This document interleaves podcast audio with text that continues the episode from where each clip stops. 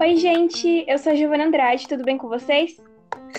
Eu espero que sim. Bom, eu sou a Maísa, uma das participantes desse podcast, e hoje nós vamos falar sobre. A expansão industrial e o neocolonialismo. Aliás, eu sou a Camille. Eu sou a Rafa e queria deixar claro que vamos falar especificamente sobre a relação da expansão industrial, o neocolonialismo, a África e a Ásia. Meu nome é Vanessa. Esse podcast é interdisciplinar e nele abordaremos as matérias de geografia, história, religião e sociologia. Espero que aproveitem da melhor forma essas informações. Hoje é dia 1 de junho de 2021. Agora chega de enrolação e vamos começar logo.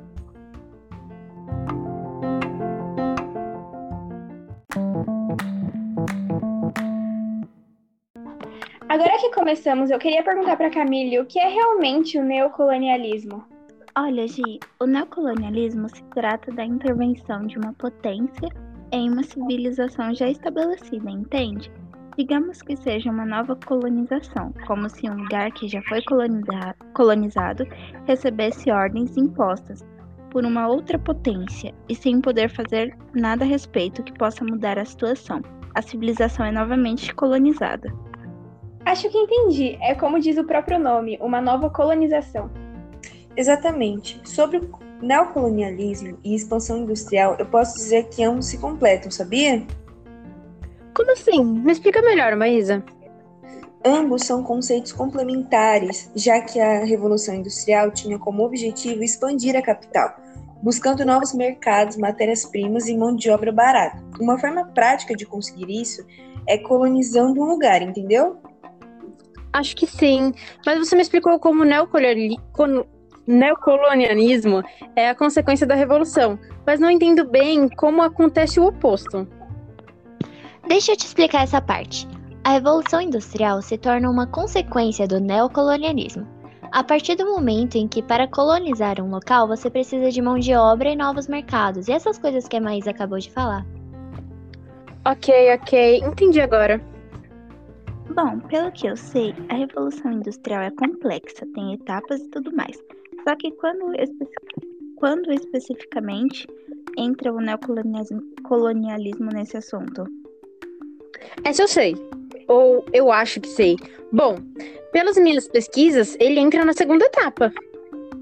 Ai, ai, Vanessa, ok, vou deixar isso mais claro. Durante o século XIX, a Europa especificamente passou por um processo de industrialização.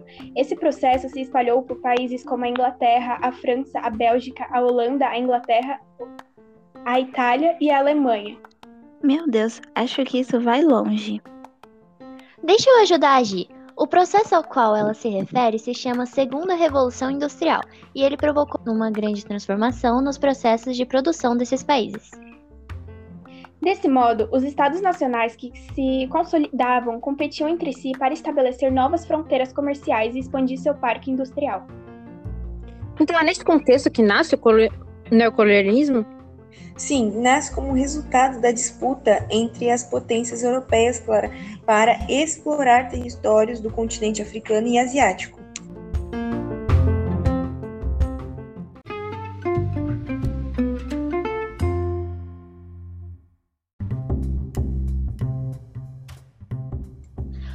Uma coisa que eu não sei o que é é a tal da Conferência de Berlim. Eu vou dar uma resumida então. Em 1884, durante a Conferência de Berlim, várias potências, incluindo as europeias, reuniram-se para dividir, no caso da Europa, os territórios da, da África.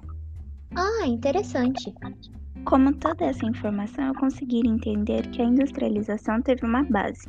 A Europa precisa se desenvolver e tal, mas o que ela viu na África e na Ásia? Na verdade, não é bem o que ela viu na África e na Ásia, é o que ela precisava expandir e o que essas colônias não tinham. Sim, sim, a Europa tinha se desenvolvido tecno tecnologicamente na época e ela precisava de outras formas de energia e essas colônias tinham o que elas precisavam, entendeu? Sei, mas o que ela precisava exatamente? Ela precisava da energia elétrica, do, do petróleo para a produção de combustíveis e para motores a combustão. Outros avanços que aconteceram na época é que a colonização da África e a da Ásia podia ajudar.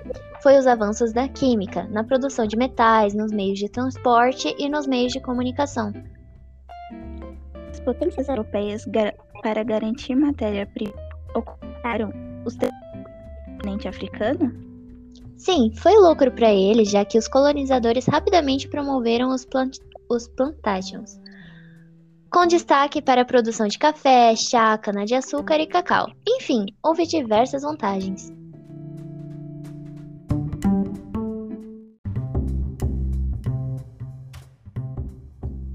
Exatamente, houve muitas vantagens. Você não Vocês não acham isso horrível? O quê? Como assim? Por que seria horrível, Vanessa? Eu pensei que isso fosse super normal. Sim, você tá certa, era normal e por isso é horrível. Nessa época era comum intervir na civilização dos outros, sabe? Ainda mais os motivos sociais que levaram eles a fazerem isso. Não entendi. Que motivos sociais? É o seguinte: os europeus interferiram e tudo mais no processo de desenvolvimento da África e da Ásia. Mas o motivo deles foi uma visão deturpada do dar darwinismo social, entende? Espera, você está se referindo ao estudo de desenvolvimento das espécies de Charles Darwin?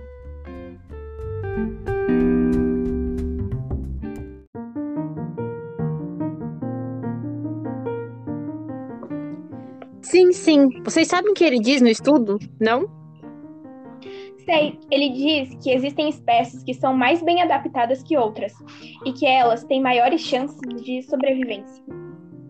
Então, gente, a Europa tinha a ideia de que a África e a Ásia eram regiões atrasadas, dominadas pela, barba pela barbárie, e que necessitavam ser exploradas e conquistadas, como se essas regiões não fossem capazes de se de desenvolver sozinhas. Meu Deus, realmente uma visão muito deturpada. Isso é basicamente um ideal de superioridade racial e cultural, não é? Verdade, é mesmo. Além de tudo isso, eles acreditavam que homem branco tinha sido escolhido de uma forma divina para colonizar esses lugares, por serem mais inteligentes. Pelo que eu sei, eles se consideravam missionários, que tinham a missão de converter os povos africanos para sua crença, o cristianismo. Então eles eram uma civilização que acreditava no criacionismo? Nossa!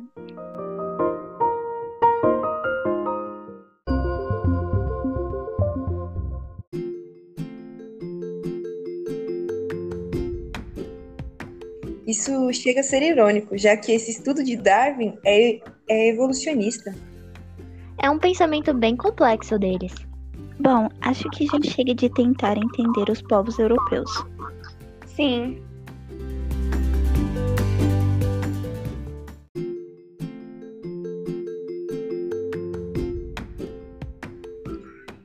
Então, meu povo, esse foi o podcast de hoje. Tchau, espero que tenham aprendido junto com a gente. E que não tenham se confundindo junto com a gente.